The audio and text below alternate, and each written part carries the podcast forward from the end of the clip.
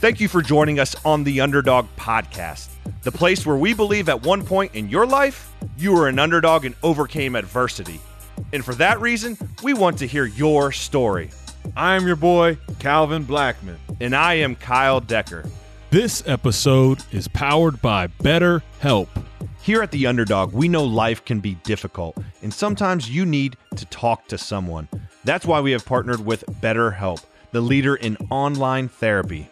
Underdog listeners can save ten percent on their first month. Go to betterhelp.com forward slash underdog. That's B-E-T-T-E-R-H-E-L-P dot com forward slash underdog to get your discount today.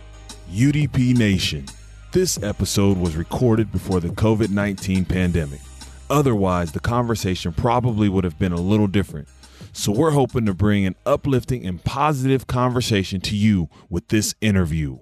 Today, we want to welcome our guest, Jeff Piecoro, who is the, uh, he's a local celebrity in our minds. Uh, he's a sports reporter for Fox Sports and works with the Cincinnati Reds. Uh, and we're definitely, you know, proud to have you here. And I know it's been a long time coming. So uh, welcome to the U D P. Thank you, man. This is an awesome place you guys have here. It really is. It's a cool office. A little bit better than Fox Sports, or? Yes, it, it actually is. The only thing you don't have are the big T V screens everywhere that they have. There you go. We got one big T V screen. I saw. We probably need a few more. Yeah. All right. With this good looking, I, I said he's like forty, but he's. I'm not going to age him. We won't say what he was, but he said he's older than that. But I was graduating high school before you were born. Oh, so. Man. He said he. We'll, we'll get into yeah, that. We'll get into Herschel Walker, line, Bo Jackson. We'll, yeah. We'll get into that a little it's later. It's pretty cool playing with those guys. Um. Well. With the recent tragedy um, that recently took place, you know, with um, the death of Kobe Bryant and Gianna and the seven other people, uh, we know the power of sports brings t- people together, no matter age, you know, gender, ethnicity, um, and then any of life's other challenges. Um, sports have been an intricate part of your life um, to this day, and you still face, you know, some of life's tough challenges. Um, as mentioned before, you're the proud father of three. Um, Talk to us about the beauty of being a parent, and you kind of touched on a little bit before we started recording, um, and raising your son, Nick. Yeah, I, I think one of the things that that is hard in this business, it's it's a great life, obviously. You get to travel. The kids loved it when they were younger, going to Chicago. I have two daughters as well, and you know we stay right there in the Miracle Mile. Right next door is the American Girl doll store. So you know they're over there, you know, buying everything and having lunch with the you know, people that are models that are dressed as the kids. And, you know, you go to Florida and you stay at the Trump International Resort, you know, it's in, each room's nine hundred square feet. So the kids, you know, they're, you got the private ocean right there, part of the ocean and three pools. And so it's, it's pretty cool. I mean, there's a lot of perks that go with it. Then the, the flip side to that is everything that you miss. Mm-hmm. You know, I can't tell you how many, how many times I've had to say from San Francisco, happy birthday, you know, to them on the air, right. um, you know, how many recitals you miss, how many, you know, the the girls did competitive cheer and competitive dance, uh, you know, Nick uh, rode horses and, and things like that, that you just, you miss all of that. Um, and, and it's, it's tough. And that's the toughest part. That's why, you know, with Kobe, he was so tight with Gianna because, you know, she was doing what he did and she was going to be a great basketball player. And, and Geno Auriemma had already, you know, given her a scholarship or offered her a scholarship to come to play at Connecticut. Um, it, you know, and, and that's why Kobe wanted to spend so much time with his kids because during the season, you're gone. Right. I mean, you're gone for six months. Uh, and then with me, it, it, as soon as baseball's over, I go right into football. And I, you know, I do fourteen weeks of football um, and then basketball. Right. And then baseball starts again. So it's, you know, the cycle's pretty hard. So you have to have somebody, a wife, um, you know, a, a significant other that is, is willing to make sacrifices because you're, you're just simply not there for, for a lot of these kids' lives. How have you been able to, how were you able to maintain that strength in those relationships with, because you see a lot of times that, you know, those, those relationships can easily be fractured. Well, they can, um, it, it, because when you get home, you have to give them all of your time, mm-hmm. you know? Um, and then to have a, a special needs child that ratchets it up, you know, a couple levels even on top of that. So, uh, with Nick, who's autistic, it, it's a challenge. Um, and, you know, now as the girls are getting older, it's becoming more of a challenge as they're moving out and starting their own lives and their own families. So, um, yeah, it, it's a challenge, but you know, everything in life, and this is in business, this is in whatever business, um, everything is about time management. Mm-hmm. I think that's the most important thing. How do you plot out your day? How do you plot out your week? How do you plot out your month is the most important thing. We see so many people, and you guys see it here in all your businesses, is, is how much time is wasted sitting at your desk on your phone or playing a computer game because you just really don't want to make that call or whatever. Everything's about time management. And I think, you know, if you can get time management down in whatever walk of life you're doing, I think that's the most important skill to try to master. Um, so when, when I'm home, uh, during the season, I'm going to take them swimming. I'm going to take them horseback riding. We're going to go to Great Wolf Lodge. We're going to go to Kings Island.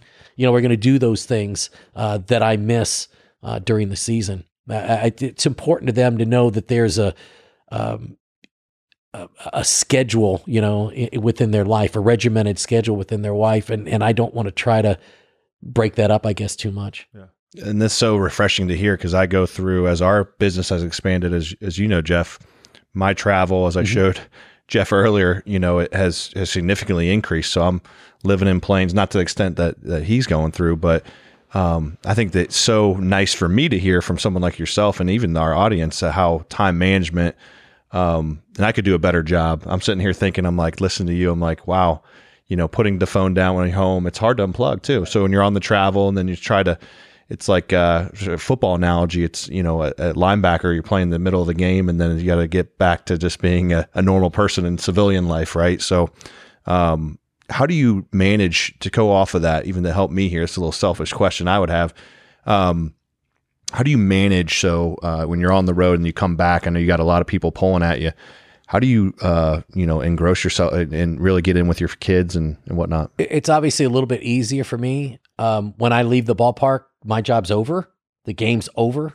Whereas you, if you're working on some huge contract or you're working on whatever, that could take it home with you. But I still think that there's times when you can say, okay, when I, when I pull into the garage, I'm on their time now. And if that's three hours that you can give them, then you give them your undivided attention for those three hours.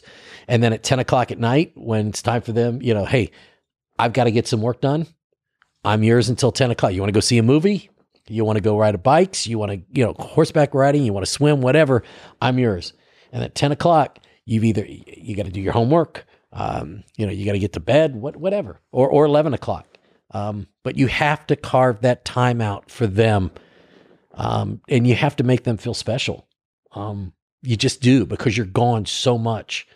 And I think you have to give your significant other, your husband, your wife, whatever, You, you have to give them that. That's, that's the problem too, when you have children too, because you're gone, she's stuck with them, or vice versa. If it's a, if it's a woman doing this. And then when, you know, when, when I get home, it's like, hey, I'm going out to eat with the girls. You know? Right, right, they're, right. They're yours. I'll see you later. I'll see right. you tomorrow, you know, right. Something like that. So, you, you know, you, you again, it comes down to the time management thing I'm talking about. You just have to, when you get home, you have to leave that behind. Sure. Work's going to be there. If it's, if you have to work at eleven o'clock at night for two hours, you do it. You have to carve out that time for them. You just have to. Yeah. And how have you managed to kind of stick on your family, which a lot of people don't see? They see, you know, Jeff in front of the television for years, right? And, and you do such a great job, but they don't know, you know, I think they're probably learning, and maybe some do know with your autistic son, Nick. You know, you mentioned earlier, you drop him off, you pick him up. I mean, how do you... Um, you know, talk about some of those adverse things, trying to be there with the, you know, special, I don't know if special needs would be the correct terminology, but, um, you know, I, I think it goes back to that old saying, it takes a village to raise a child. Sure. And, and that's kind of what you have to do. You know, the, the one thing that scares me the most is if something happens to me, if, if, if I were in the same situation as Kobe Bryant, okay. And, and I'm gone, what happens? That is the biggest thing that a parent of a special needs or developmentally disabled child or person uh, faces mm-hmm. is what happens if something happens to me, to her, to us. Um, I, I don't want that burden to fall on his sisters You know, it's it's not fair to them that, you know, now as they get to the age in their twenties where they're going to get married and start a family, now I have to, it, it's not fair. My friends don't have to, you know, watch their brother or or whatever. Um, so that's that's the biggest thing um, that that uh, that I worry about. So, you know, we're trying to build an assisted living community here for people with de- developmental dis- uh, dis- disabilities over in Springfield Township. Um, and when that opens, uh, we hope that that's going to be in about uh, eighteen to twenty-four months where we'll actually have people living there. And that's um, the Ken Anderson, not to interrupt, yeah. that's the Ken Anderson yeah. initiative that you're on the board there. Yeah, and- we, I, you know, I, I lost a kid to SIDS um, twenty-seven years ago when Nick, uh, twenty-five years ago, Nick was two. And so we started, I started doing golf tournaments. And I had a bunch of, you know, I had all kinds of people coming in and playing the Sam Buoys and Kenny Walkers of the world, you know, for those Kentucky fans, uh, uh, Kenny Anderson, uh, Anthony Munoz, you know, Max Montoya, all these guys that I knew, uh, James Brooks, uh, you know, that came and played in our event. And then you'd get the local celebrities, the Cammie Durkins and uh, Bob Huggins and, and people like that through the years. And I was, you know, I was getting this money and giving it to SIDS and SIDS. And, and then, you know, you've got an autistic kid and, and, and SIDS has got a ton of money for research. Autism had nothing. So I said, you know what? I'm gonna, I'm gonna flip this over and I'm gonna give it to, you know, Autism Speaks or of Autism Alliance of Greater Cincinnati. And Kenny Anderson came and we had it at uh, Belterra and uh, Remke's grocery stores over in Northern Kentucky was a big sponsor. We had sixty foursomes and we played we played. Uh, uh, you know, two shotguns during the day. Actually, we did a Sunday night and a Monday. We did a two-day event. You had to spend the night. So each foursome got two rooms. Golf. Yeah, golf. Yeah, at Belterra. So each, each, each foursome got two rooms. Um, we had uh, we had great people like uh, Blessed Union of Soul came out and played one year. Greg Austin Band came out and played wow. one year. Bronson came out and played for us one year at the, at the party. So it was pretty cool. Kenny said, man, this is awesome. And Marty, Marty Brennaman and Nuxie and then played. Marty goes, do you mind if I do this with my golf tournament? And I go, well, I don't care as long as it's going to the, you know, to the kids' charity. So um, Kenny said, this is awesome. I want to be a part of this. And I said, well, it's not named anything, and I'm just giving the money to the Autism Society. Why don't we start a foundation and use your name? Because everybody knows you. And uh, so that's how it started. And um, now it's grown to the point where we have our golf tournament. We have it at Makatiwa, and we had this year, we had two, two flights, thirty groups, you know, wow. so sixty groups. Uh, and we, we, we did it with D S A G C, which is the Down Syndrome of Greater Cincinnati, which is Dave Lapham's. So Lapham and, and Kenny Anderson. And it, it, we made, gosh, almost four hundred thousand dollars. Whoa. So wow. yeah. So, you know, it, it's, it's significant monies to, to try to put, to build this, this place. And, uh, we finally got the, uh, we finally got the spot, the acreage. And, um, yeah, our drawings are, are, you know, we're just waiting, you know, if you ever build anything. And now we've got, a wor- ours is work, live, and play. Okay. So we try to get these kids jobs. We've got aquaponics, if you've ever heard of that, which is growing. Uh, and this is a huge thing now because we're just running out of space in a lot of cities. So aquaponics is basically, we have a church uh, in Over the Rhine, and we grow lettuce. We do uh, about four hundred pounds of lettuce a week there. Right now, we uh, all of Ruby's lettuce comes from us. We supply Jeff Ruby and some other uh, restaurants in town. When we get the new place built, we're going to be tenfold. We'll do about four thousand pounds of lettuce there. Uh, we can do tomatoes. We can do peppers, all kinds of vegetables uh, to grow inside. Um, so it gives these kids jobs, meaningful jobs. Sure. Um, that's one of the, we have a play side. Uh, where we, five hundred individuals in the greater Cincinnati area, we do about eighteen to twenty-five events a month.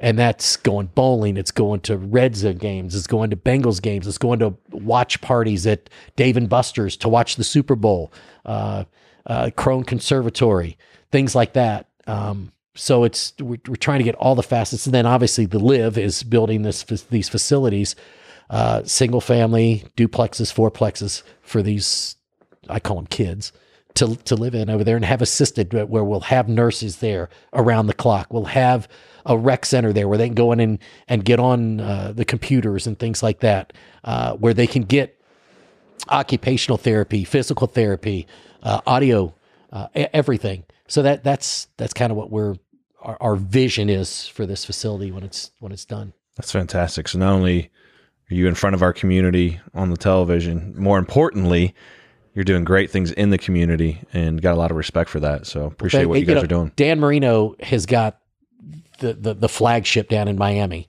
Mm-hmm. Uh, he has an autistic son who actually played football in high school. Um, you know what's crazy? To do, add on to this, know? His sister lived across the street from me in Pittsburgh.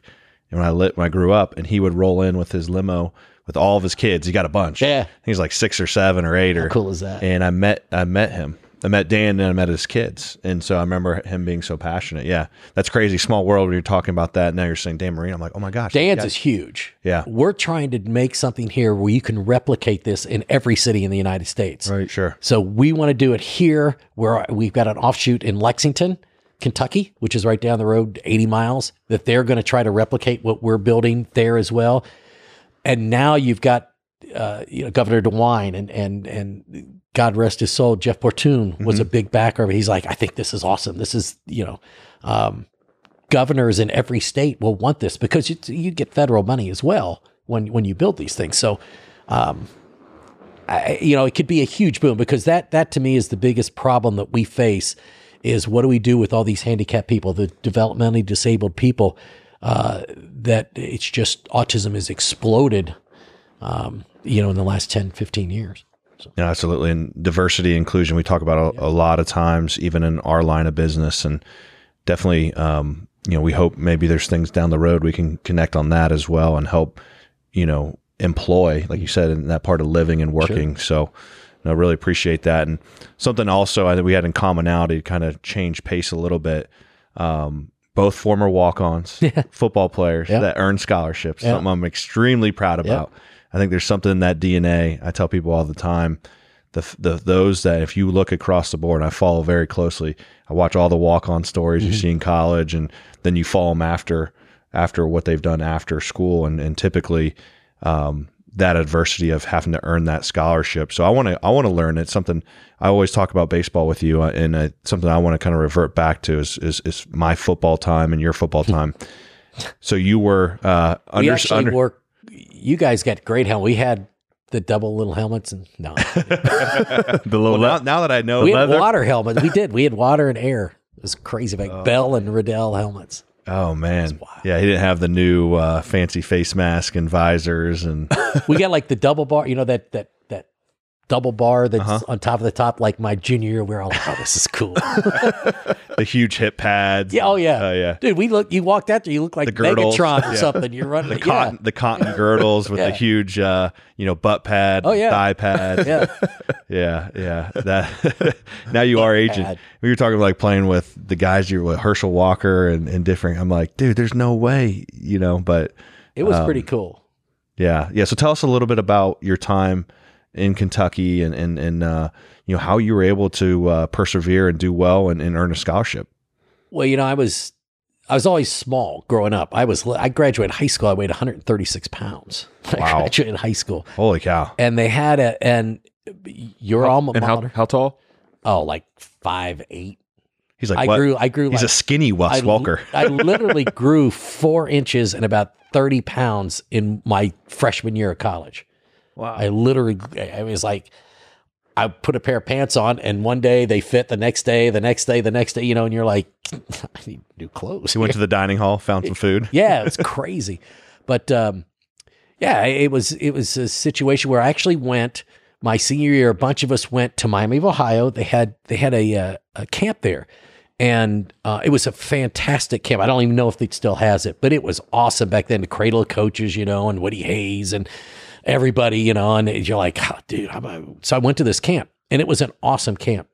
And um, one of our coaches, because you were in cabin, they had, you know, the cabins, and um, one of the coaches was Larry Kirksey, who was the wide receiver coach at the University of Kentucky, who then left Kentucky and was Bill Walsh's wide receivers coach for the forty-niners. And he had a guy named Jerry Rice and Jerry Taylor and uh, uh, uh, John Taylor. So he had, you know, Just Larry, few, okay, guys. Yeah, Larry was great. So I was a quarterback too, just like you, in high school, and I got uh, you know, I got out there and I said, dude, why don't you, you need to move. You, you, you can't play quarterback at this size. And, you know, if you want to try to go to college or something.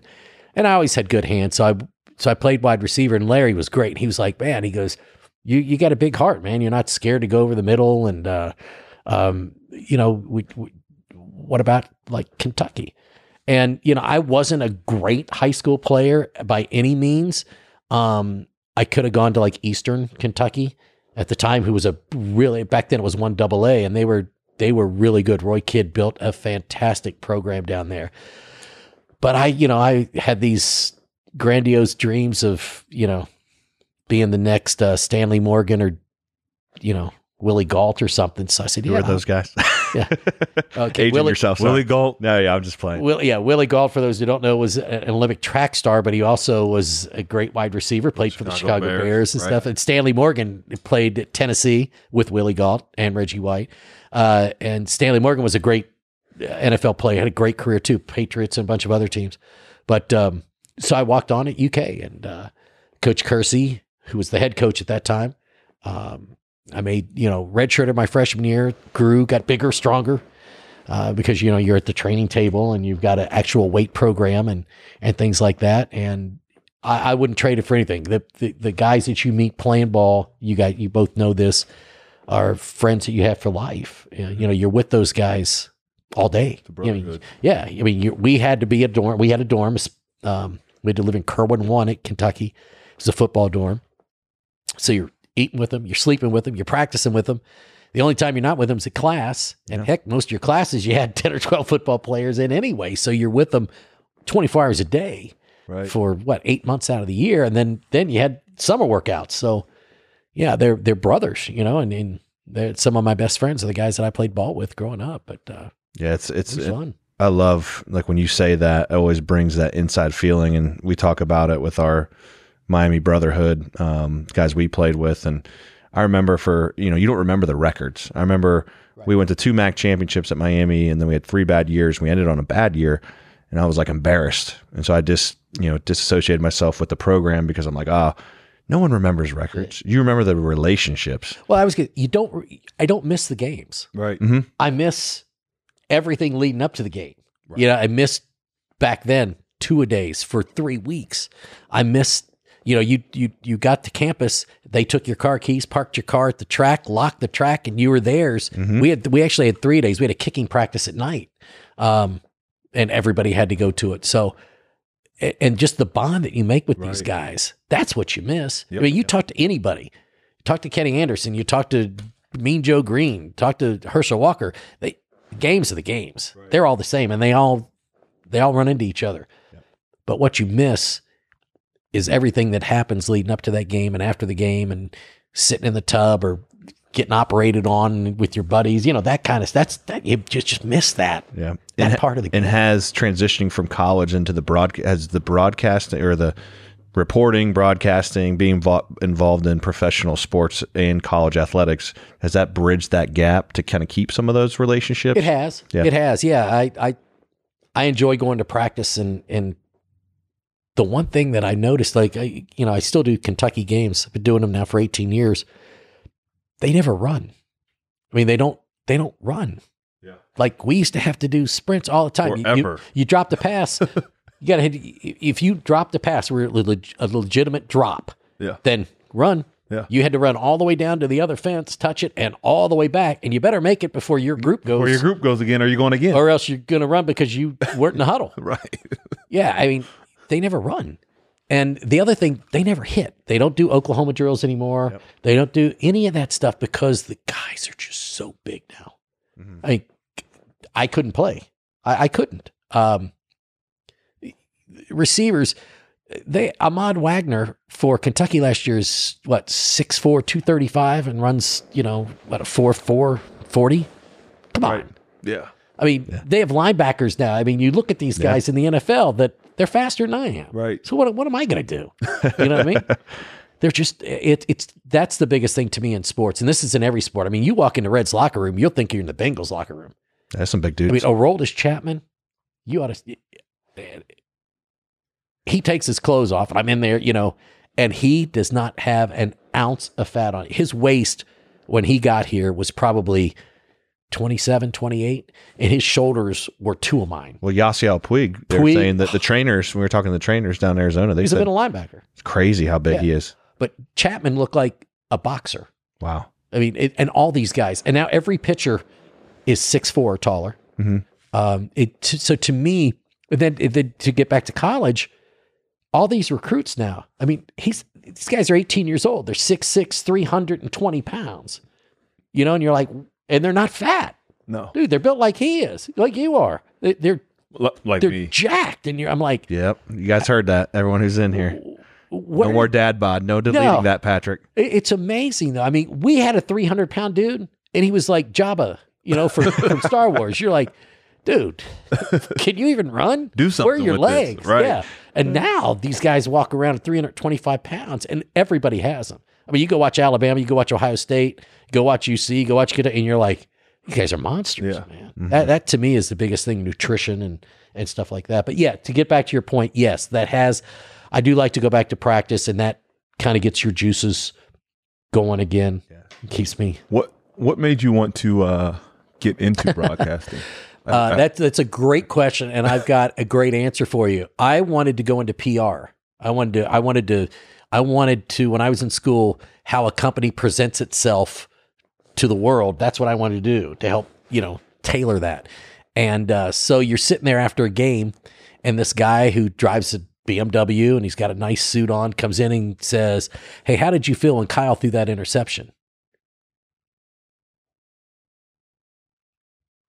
What? That's the question you're going to answer. I'm like, okay, this guy drives a nice car, wears nice clothes, and doesn't know jack squat about sports, right? So I said, damn, I could do this. So I changed my major to telecom, broadcast journalism. And that's it. I mean, these seriously, that that's kind of what it was like. These guys, I'm like, these guys are covering. They've never played. Right. They never played football. Most of them have never really played basketball or any sport. And I'm like, dang, these guys got a nice living. And I'm not calling out people. But, you know, Ken Brew, he, he never played sports. Denny Jansen, he never played sports. John Popovich never played sports. Those guys made a great living doing this, right? So I said, man, that's that's what I'm going to do. So that's how I got into it. Yeah, and before we were talking about Tampa two defenses and linebackers dropping here and there, I was like, that that's the quarterback and then wide receiver. So he's got a little bit of both of us, Black and Decker in him, mm-hmm. you know. I, I'll tell you what's interesting, too, is when you when I watch a game, right. I can always tell what position the color analyst played because a receiver, my key as a receiver is, I, is a safety first right. because that tells you what coverage it is to me. Mm-hmm. Dave Lapham, for instance, he's watching, you know, tackle to tackle. He's in the tackle box, right. and that tells him what play is going to be run. I'm with you, you know? one hundred percent there. I, I, I, I'm the same way. So if I'm just if I tune into any game and I listen for five minutes, I'm like, okay, this guy was a D B or a wide receiver. Oh, this guy was a, a quarterback. Right. This guy was a lineman. You can just tell by the way mm-hmm. we break down a game yeah. by the film that we watch to study how the game should be played. Right. Now, did you, I'm sure throughout your career, um, you've had some adverse moments. Uh, like bruising my heart? Yeah, that was fun. What's, what role did, you know, athletics and just kind of your D N A of being a sports guy play with helping you, to per, you know, persevere in your career? Um, it, it was inbred in me. My father played baseball at Ohio State. He played with Frank Howard, Johnny Edwards, John Havlicek was actually second baseman as well. He was the first round draft pick in football, baseball, and basketball. Wow. He was the last player cut by the Cleveland Browns. And um, Paul Brown told him, son, I have two Hall of... He, at the time, they had Paul Warfield and, uh, I'm losing my mind, Bobby, can't remember his name, but both of them are Hall of Famers as wide receivers. And back then, they didn't carry fifty-five guys like they do now. And he said, go play basketball. You're, you're, you've got a great career in basketball. I can't... You, but if I kept you, you would be one of the best wide receivers there is. He was the last player cut, told him to go play basketball, and then obviously Havlicek was, mm-hmm. but um, yeah, so it was kind of inbred in me. My brother played baseball, uh, went to college, played baseball. My other brother played through high school, and then he went and followed my dad's footsteps as being a doctor. So, but it was inbred. Uh, my family is sports, sports fanatics. Um, and, and then for me growing up in Lexington too, horse racing was big. We had a farm behind our house. It wasn't our farm, but it was a farm behind our house. And, Uh, so I've done Kentucky Derbies, Breeders' Cups. I mean, it, that's it's kind of in your D N A down there too. So uh, it's it's been a big part of my life. It's and, and it's a part of my kids' lives. You know, my daughters, uh, have, like I said, competitive cheer, competitive dance. They've traveled all over the country doing it. My son loves to ride horses. Um, yeah, so it, it, sports is you know sports has been the vehicle that I use to get where I am in life right now. Yeah. And then to sustain excellence, I always talk about how do you sustain over a long period of time, and you've been doing it at a high level for quite a while. Um, what are some of those mechanisms you could share? Because I think everyone, at least in my opinion, that you know uh, desires to sustain excellence at a high level of performance in whatever career they're in, and I'm always striving for that and to learn from others. So I guess to get to my question is, what what are some of those maybe? Is it discipline? Is it uh, consistency? I mean, you said time management. Is there anything else you could give our listeners of how you've, um, once again, they see you for that that time on T V, but what goes sure. behind the scenes to create that consistency of your performance in front of the T V? Well, I, I think it, it time management obviously is a big thing, but I, I think just, and this is, again, this is something that if you're selling cars, if you're selling insurance, whatever, preparedness, be prepared. Um, I'm sure you guys both know this, and you probably had this as you walked out on the practice field every day. We had this huge sign that says, luck is when preparation meets opportunity. Yep.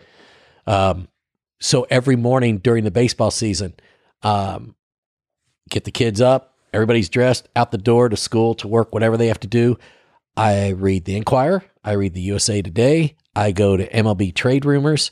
I go to E S P N dot com, um, and E S P N is playing the whole time on you know, get up or, or whatever the whole morning.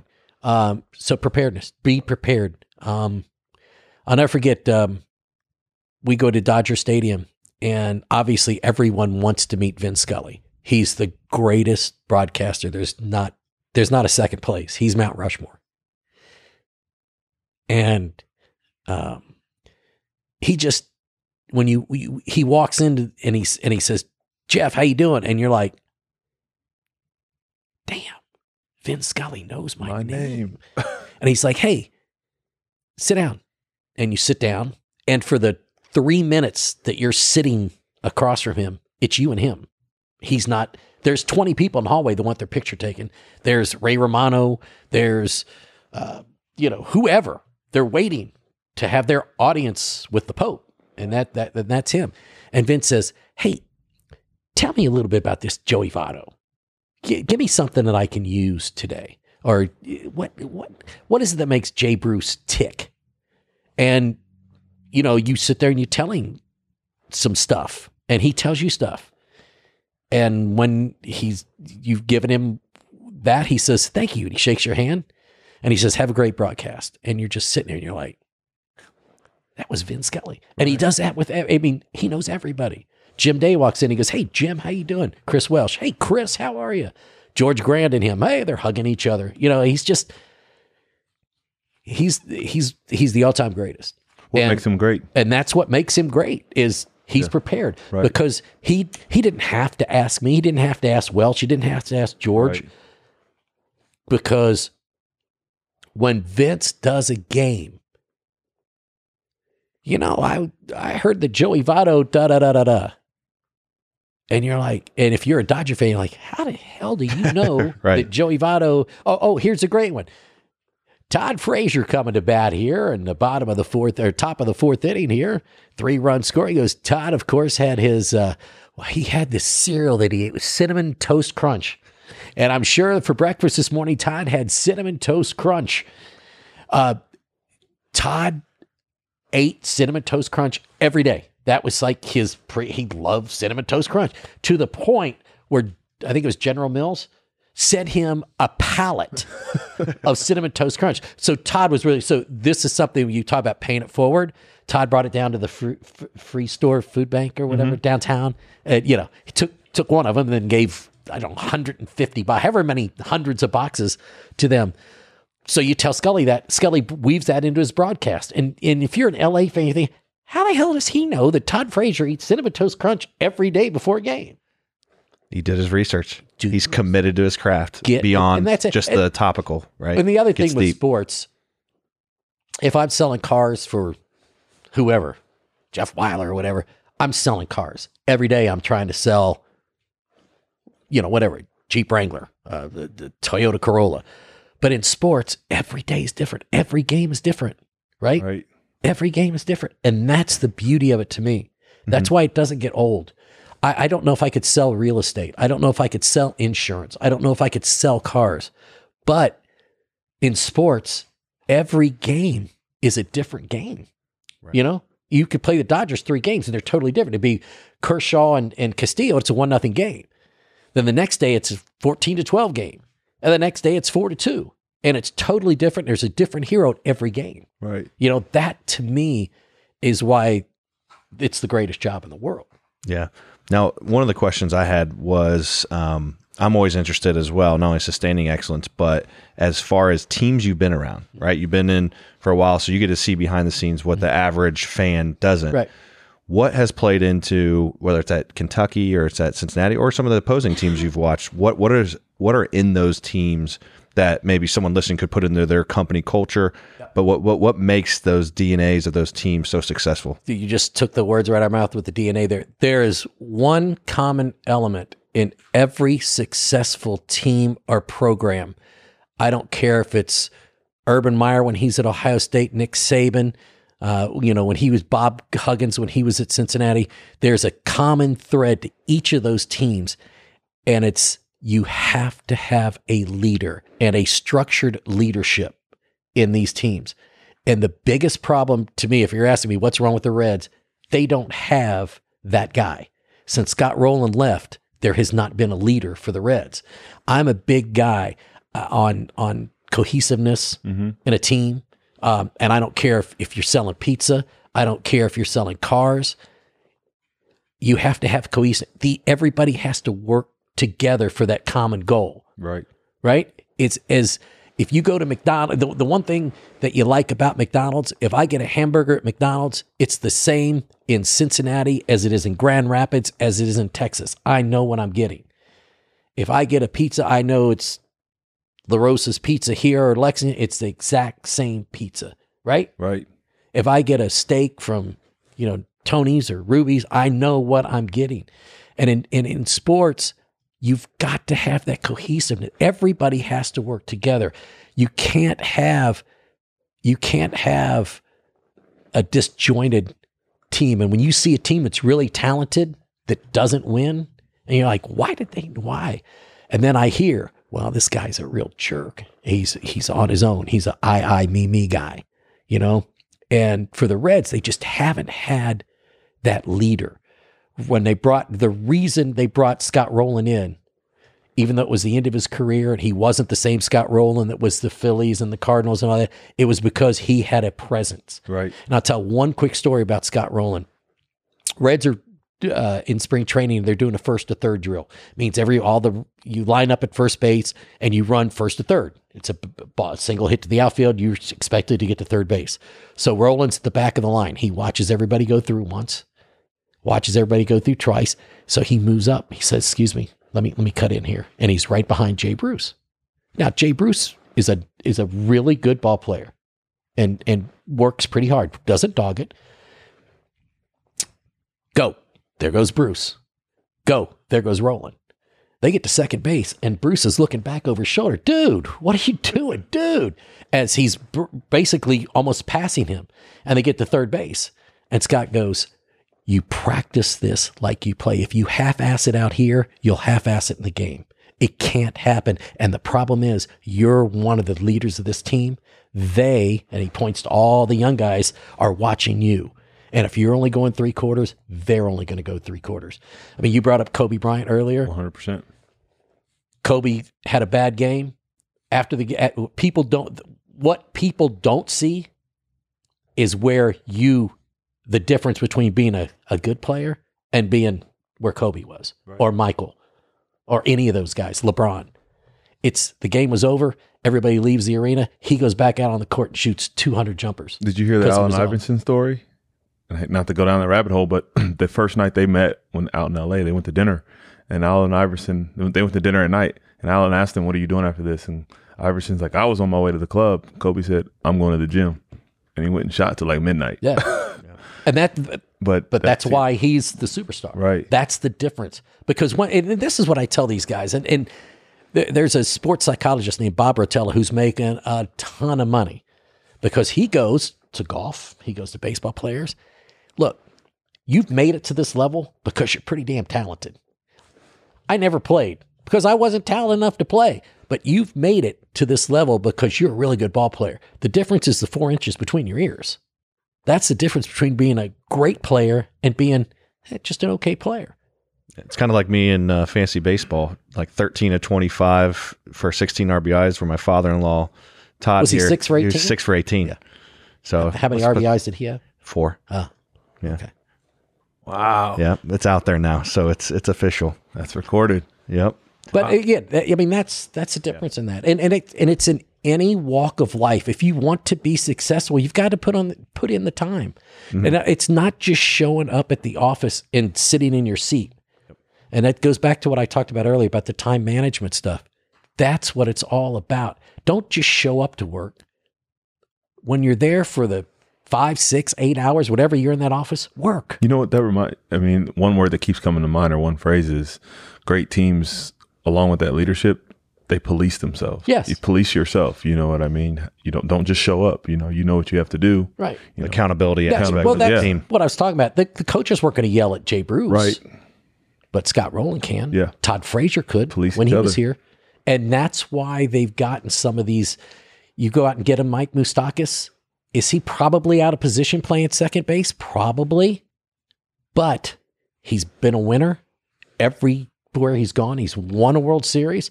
And you're trying to bring that to rub off on the other guys. Joey is, look, Joey is a borderline Hall of Famer, right? For Joey Votto.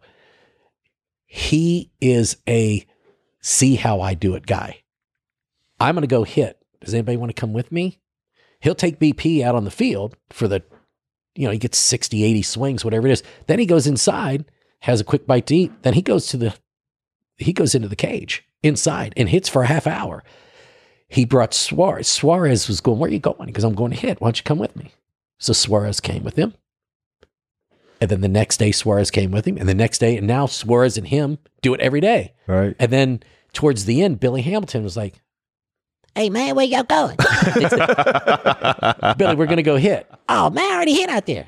They said, won't you come hit with us? So Billy started going in there with them too. Right. Um, but that's how it, that's, you know, you, you've got to, you've got to go hit, shoot jumper instead of going to the club. You've got to go in there and prepare yourself to be ready for whatever you're doing. You've got to be prepared. You cannot go into a meeting with somebody in, in whatever you guys are doing and, and not be prepared and know. You know what, what you're trying to convey to that that person that's buying what you're selling. So we're we're releasing your episode uh, for opening day. So right around the, I think it's going to be the day before, um, in, in honor of the the Cincinnati Reds here, and obviously your role. But let's talk about this year's team of, and let's start with the leadership with Moustakas or anyone else, and you know, obviously building that clubhouse. And I, I'm a uh, Cleveland Browns fan, as hard mm-hmm. as it is to admit at times. But we were the paper champs, as all, a lot of these these guys will say. So we got all these guys on paper, and I think that's what the hype around the Reds now are getting all these guys to come in. Just signed what Pedro Strop, Strop or Stope uh, yesterday, and uh, a couple other guys. So what what what needs to happen? Where, where are your thoughts? Obviously, you, you're the closest to the pulse. So what what are your projections? You know, headed into the year, and where's this all going to kind of materialize? They spent more money in this offseason than they did in the whole two thousands combined in the offseason. You've got to spend money to make money in everything, but you have to spend it in the right places. Um, and I think they did. They brought Pedro Strop in because he's a veteran guy who's been around. He's been around a winning team. He's been to the World Series. And he'll be, Raisel Iglesias was going to be the most veteran pitcher in our bullpen. So you bring Strop in um, to, to, to be that leader. When, when the Reds were really good, you had David Weathers, you had Cordero, you know, you had these guys at, at, and, and again, I think it's important to bring in Nick Castellanos, another guy who's had great success and stuff. And if, as you see what they're doing too, you bring in the kid from Japan, Shogo is, is if he can do anywhere near what he does in Japan, um, if that can translate to the majors, that's going to be a huge upgrade there. And, and I think the other thing that you're doing is, look, it's kind of like recruiting in, in, in football or basketball or in college. You, you're, you're trying, you've got good guys, but you're always trying to get better guys. I mean, this has been said a lot. Jesse Winker two years ago was, he was going to be the next great outfielder for the Reds. I don't know if he even makes the team this year because you've, you're recruiting over that guy, right? Yep. And, and that's what they've done. And I think you have to, and this is kind of a, uh, I don't want to say touchy, but you have to have a leader for American players, and you have to have a leader for Latin players as well. These guys, I, I don't think anybody realizes what it's like to come for some of these Cuban kids who mm-hmm. don't speak English, who now all of a sudden, Aroldis Chapman is in America, he's got millions of dollars and doesn't speak the language. Could you imagine being dropped into Russia? Here's five million dollars, now play hockey, be a great hockey player. Right. Okay, I can't speak the language, where do I eat? Where to get my hair cut? What, what, you know, what do I do? Um, so you have to have somebody who speaks that language. When we go to spring training, Barry Larkin works with a lot of the a lot of the infielders and stuff all the time, and a lot of them are Latinos. Um, he speaks fluent Spanish, and it's really cool because he's so passionate. And I could tell the guy, get your butt down, you widen your stance, and I'm saying it in English. And they're like, uh, but when you hear it in your own native tongue, and as well as he speaks it to them, and they're thinking, this is a Hall of Famer. He's learned my language. When we would play the Dodgers, you know, they have a they have a Dodger network, the uh, Spanish network. Barry would do interviews with them in Spanish. They would they wouldn't speak at all in English. They'd introduce him in Spanish. He would question and answer, question answer, question answer in Spanish. It was awesome. Wow. Um, you have to have that now. And this is permeated throughout sports because of the influx of talent from around the world that you're getting. Uh, yes, you have, uh, y- you know, you've, you've got translators now that, that each team has to carry for, for your Latin players. Now we're going to have to have, the Reds are going to have to have a translator for Auriemma, um, Japanese. Uh, so it's a fractured setting inside that clubhouse. So someone has to bring that together. And they, and it's those veteran players that you're bringing in. So you bring in a Moustakis and he pulls everybody together. Mm-hmm. Uh, you bring in Castellanos, he pulls all these guys together. You pull, you bring in Strope, he pulls all these guys together. And then who's going to be the guy that ends up being the leader? Uh, you know, you don't have to have the C on your chest like Derek Jeter had to be the leader. Um, like I said, Joey is a guy that, watch how I do it, try to emulate me, but he's not a raw, raw guy. Um, so it's, it's, there's a real fine line there mm-hmm. as to inside. It's going to be interesting to see in this clubhouse in spring training. And as the season starts, who start, who takes that step forward and becomes that Scott Rowland, uh, that Barry Larkin, because they need that. You know, you need that, that end of the day. One yeah. of those guys are going to have to be. Yeah. We all know that from football. Mm-hmm. That, I mean, here in business, like you said, it, someone has to be that leader and communicate. I think there's a one common thread too, like communication, being able to communicate. And I know, and you're not just saying that. I know you're a little apprehensive uh, saying the different dialects for different languages. But Neil, my buddy, who was the first guy on the podcast, I mean, I've for ten years he's been playing in the major leagues, and he talks about that. The mo- I mean, it's there is huge uh, divisions within clubhouses. Like you said, they have all the talent in the world, but they can't communicate. And it's the Latin players are here, and the, the English speaking guys are there, and they don't talk to each other. And that's a problem because you're not going to win. At the end of the day, you're not going to win the World Series that way. Um, you might get a uh, winning record, or you might maybe get to the wild card, but you can't get past that step, at least in his opinion and what I'm hearing from you. So it's I, interesting. Yeah, I had a buddy that played for the Packers, and he was African American. And he said, Jeff, when you go up there, he goes, there's not a whole lot of us around. He goes, you know, you go to eat somewhere, everybody goes, all right, he's either a Buck, you know, he either plays for the Milwaukee Bucks or the Packers. Who is he? You know, and, and he's, where do I eat? Where do I, where do I get my hair cut? Mm-hmm. You know, what do I do up there? And, and you're thinking, wow, this is two thousand twenty. Right. And it's, well, you know, this was ten years ago, two thousand ten. And there's still kind of that division within, you know, within us too. Right. And, and you don't think about that. And that's what we're talking about when you have a, a Latin player, somebody that doesn't speak the language, you know, when they go to eat, they just point. You know, Tony Perez used to always say, I get what he's having, because he did, he couldn't read the menu. If Pete or Joe ordered a steak, then I'll have that. Even if he didn't like it, I'll, I'll have that, because he didn't know how to order, you know? Mm-hmm. And that's hard. That, that's, that's gotta be tough, man. Yeah. It's gotta be tough. No doubt. No doubt. And I, I, I hope, and I'm rooting obviously for the Reds. I'm a, I know one of our hot questions, which I think maybe this is a good, good bridge here. So why don't we, we do a hot, uh, what, hot seat, we call it. Uh-oh. I don't know. You're, you're pretty savvy. So fire away. Um, here we come. He's a savvy Italian here. As, do a little Italian. Uh, you did in the locker room, the, the little Italian, since we got La Rosa's in here, a little Italian, uh, little personation. Because so. It's a brutto over there. Santa Viage. Oh, man, I heard it in the locker room. I was dying. He's pretty good. He's He's got it. It's in his blood, obviously. So um, speaking of the Indians, uh, and Calvin put this, of course, to because I'm an Indians fan, um, who will be better? The Indians got a formidable team, but who is going to have a better season, wins and losses, Reds or Indians? Reds, only because I think the Twins are really going to be good. Um And the White Sox are really going to be good. Yeah, they get you know, a lot, lot of guys. I, I think coming. You have to think, like, the Reds, remember back, they used to kill the Cubs and they used to kill the Astros. I mean, you could say, oh, that's sixteen wins for each day. It's thirty-two wins right there just because we're going to hammer those teams. Then the Astros got good, so the Cubs got good, and then you're like, uh-oh, you know? So right. I think you have to look at the other teams around. I think I think the Reds will have be better.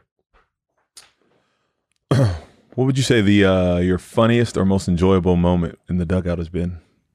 uh, obviously, all the times when they, they win and they get the uh, the bath, you know, and, and trying to avoid getting Gatorade and everything else thrown on me. Uh, the the other cool one was uh, being on the field doing the interviews in two thousand thirteen. Was that when Jay hits the walk off and uh, uh, getting a cigar stuck in my mouth and lit? That was pretty cool. Yeah. As like, we're in the clubhouse. Yeah, we're in the club. I'm sorry, it was in the clubhouse because everybody got people on social media need to relax.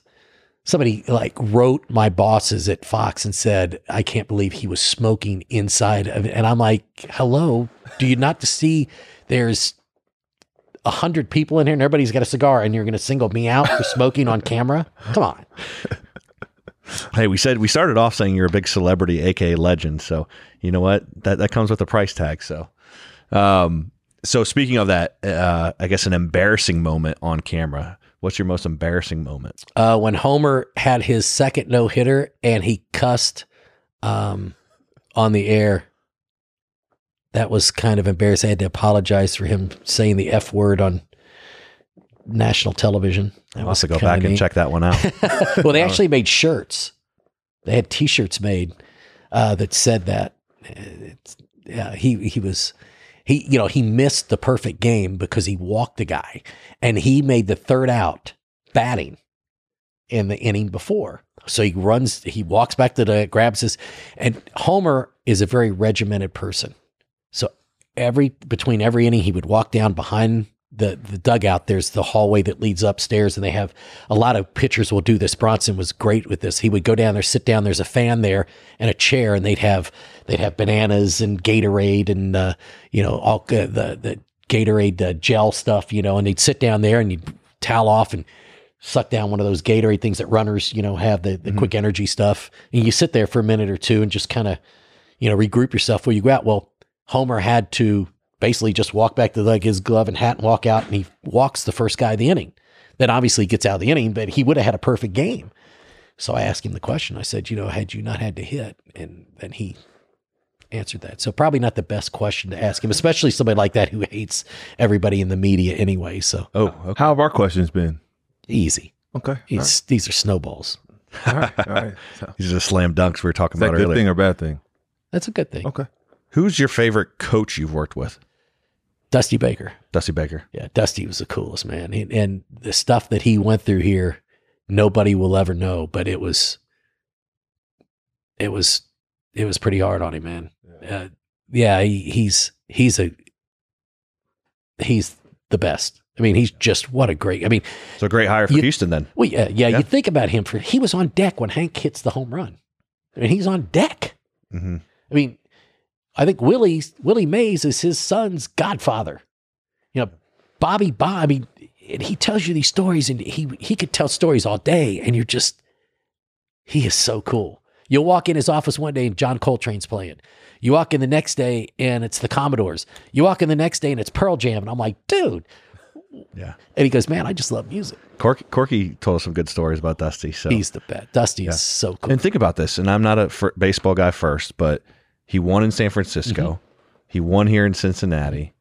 And so with all the adversity that the Houston Astros are now going right. through, that could be a good hire I to think band this thing together. He is great with a veteran team like that. Mm-hmm. Um, He, he it's part, and, and for him, I'm so happy because he can now get that one more chance to go out on his terms instead of somebody else, because he deserves it. And he, he's got his chance of getting two thousand victories with Houston too, because he's at eighteen fifty-three or something like that. So if he can do two years there, he'll easily he'll get easily. two thousand, and that's, you know, hopefully he'll get in the Hall of Fame. He's, he's just a, a wonderful guy. Of all the sports you've covered, from the Kentucky Derby, Breeders' Cup, football, basketball, baseball, what would you say is one you probably enjoy the most or sticks out the most? The sport or a single game? The, the sport, obviously, you know, football, I, I played it and everything. The the one I enjoy doing the most is basketball because wow. it's timed. It's you're in and out in two hours. Um, and it's usually exciting and it's upbeat. And when the game's over, you're like, it's it, it's over. And you're, you're on this high. You know, baseball, you can do a four and a half hour game and it's two to one and six errors. And you're like, God, is this ever going to end? And in football, you could play, you know, somebody, you know, Kentucky could play Alabama or U C could play Ohio State. And you're like, is this ever going to end? You know, right. But uh, in basketball, it's boom, boom, boom, and you're done. Um, How's Coach so, Cal? How's Coach Cal to work with? He's, he's great. I'd never forget the first time I met him uh, was that he had just been hired and Kentucky was having football. It was football practice before the season. It was a closed practice. And my dad was there. Um, my dad was a faculty rep at the University of Kentucky as well. And so me and him are standing on the sideline watching practice, and Cal walks up and he goes, you must be Jeff Piecoro. And I said, yes, sir. And he goes, I'm John. I said, yeah, I know who you are. I've done actually done some of your games when I did Atlantic ten games. And he was like, oh, okay. And he asked my, then he goes, you must be his dad. And he goes, I am. And he asked my, my, my cousin, it was Tim Piecoro, who was a coach at Fordham. And he goes, is that your co-? Yes, it's part of our family. Oh, well, nice to meet you. Um, he's a good guy. He's a, he's a, he is, he's, he's very high strung. I've never seen a practice. I remember going to Huggins practices back when I did U C, and Huggins would just kill him, kill him whenever anybody made a mistake on the line and they had to run, you know, uh, gassers or whatever you call them. And, uh, and Calipari's practices are the same way. I mean, they, from the minute really? he walks out and blows his right. whistle until practice is over, they don't stop. They're just running it. Right? The, the the difference between Calipari's practices and Bobby's practices, Bob was defense, and he he we're going to play defense first, and defense is going to create our offense. With Calipari, it's all we're going to run the other team in the ground, and all of you guys are the best players in the country. I get these ten guys here. There's not a team that has got ten better players. There might be a team that has five, but there's not a team that has ten better players. And every minute, Anthony Davis and Michael Gil- Gilchrist are going one-on-one. DeMarcus Cousins is going one-on-one against, you know, the whole practice. It's run, run, run. Alpha dog versus alpha dog for two and a half hours. And I'm exhausted. Halfway through practice, I'm like, I need water. I need to sit down, and these guys are still going. So it, truly, iron crazy. sharpens iron. Yeah. mentality yeah. of Calipari's of, a he's he focused, focused guy. Yeah. Wow. Um, switching back to the Reds, this is one of the last ones we have. Reds are obviously the hot topic going into opening day here. Prediction on the over uh, the the Reds uh, win, I guess, line would be. I think it's a right around. I think it's changed since all the acquisitions, yeah. but I think it was around eighty, low eighties. What what are you thinking? I think higher than. And again, it goes to you have to look at the teams that you play the most. You play the teams in your division nineteen times. Um, the Pirates have a forty-three million dollar payroll. So yeah, the Pirates are a team that that goes into the what we used to do mm-hmm. to the Cubs and the Astros. You're going to beat them sixteen times. Let's right. say. Um, I think the Cubs are are starting to go into a train. I think the window is is rapidly closing on them, especially if they deal Chris Bryant. And now I know this show is going to air the day before. It may have been dealt by then. But uh, their team, I think they're short on pitching. They really needed to go out and get a pitcher, a starting pitcher. John Lester's not getting any younger. Um, their bullpen is a mess. Uh, Kimbrell's on the back end of a Hall of Fame career. Um, they can hit. Baez is a fantastic player. Rizzo, Bryant, Schwarber. I mean, they can hit. I, I just think that they're they're de- deficient pitching wise. I think the Reds can can put it to them. I still think the Cardinals are going to make a big splash. They do every year. They got Goldschmidt last year. They're going to get somebody before the season starts. Uh, and Milwaukee can mash. I just think they're a pitcher or two short as well. They lost Jeffress uh, in the, out of their bullpen. I still think they're a, a, a solid number one starter away from being really good. So I think the Reds can win the division. Um, I definitely think they're going to be in the wild card. I would say I would say over and under to me is would be ninety instead of eighty. I think they can win ninety, ninety-four Love games it. this let's year. Let's go. Yeah, let's, I mean, let's look, go. They've got you've got the best starting five in baseball. And again, I'm not talking about top three or top two. I know their outfield's deep or maybe third their base. They might is, sign me. They might I mean, sign, you know, I just got to keep plugging me. Piecoro could hit in the th- four hole. Well, I, I think what's going to happen is Moustakas will probably start the season at third base. Moose can play third. And then, you know, you've got uh, you've got plenty of guys that play. Van Meter can play second. Yeah. And as crowded as the outfit is, Senzel has been an infielder his whole career. All the way, I I did, you know, I do S E C baseball. I saw him play. He was a shortstop at Tennessee. He was very good. Um, now he's gotten a little thicker and, and stronger. I think he's more of a second baseman now. I just don't think he's as smooth as he should be if he wanted to play shortstop. But I think he would be fine at second base. Um, and then that gives you a, a pretty stacked outfield. And if it, again, I, I think the biggest thing for them is Aquino was such, had such a hot start. How does he now respond to the way the pitchers will pitch to him? Because now they have a book on him, so he has to adjust. Can he do that? If you could get twenty-eight to thirty-two home runs out of Aquino, this team wins the division going away. If if he struggles and hits two hundred, then you're you know, then you're. You know, but your pitching is is fantastic, and with the addition of Pedro, they're going to be really good in the bullpen too. So, yeah, I'd say ninety, ninety-four game wins. Reds might not be the underdog this year. I don't think so. Let's go. Yeah, I don't think I don't so. think they're the underdog at all. But we had a great underdog story here with Mister Piecoro. You know, we appreciate. I mean, I it is. You don't give yourself credit. You're definitely humble. Um, is there a way? Well, first of all, I'm going to challenge Reds Nation and uh, especially the group we have at Fantasy Camp to go support Ken Anderson Alliance Foundation. I yep. think I said that right. Um, driving, you know, a lot of good dollars to a great cause. Yep. You heard it here uh, at the beginning of this podcast. And so I know there's a lot of folks that are in our group and our community that will will support that. So let's definitely drive there. Is there anything else, how they can engage with you or follow you or support any causes? Uh, I'm on Twitter, just... Jeff Piecoro on Twitter. Um, nah, I just, you know, uh, that's, that's the thing that's near and dear to my heart is the Ken Anderson Alliance. Like I said, I'm to try to build that community for developmentally, developmentally disabled young adults is, is the key. Uh, there's just, there's too many of them um, out there that are left in the cold, you know, institutionalized type of, of housing for them. And, and to be able to have a room, have three square meals a day, Uh, have a warm shower is something that I think everyone deserves, and and and uh, that's what we're going to try to do. That's fantastic. Well, on behalf of the U D P, myself and Calvin and the rest of the team here, appreciate your time. Thank you. I appreciate it. Thank you, sir. Thanks, guys. Absolutely.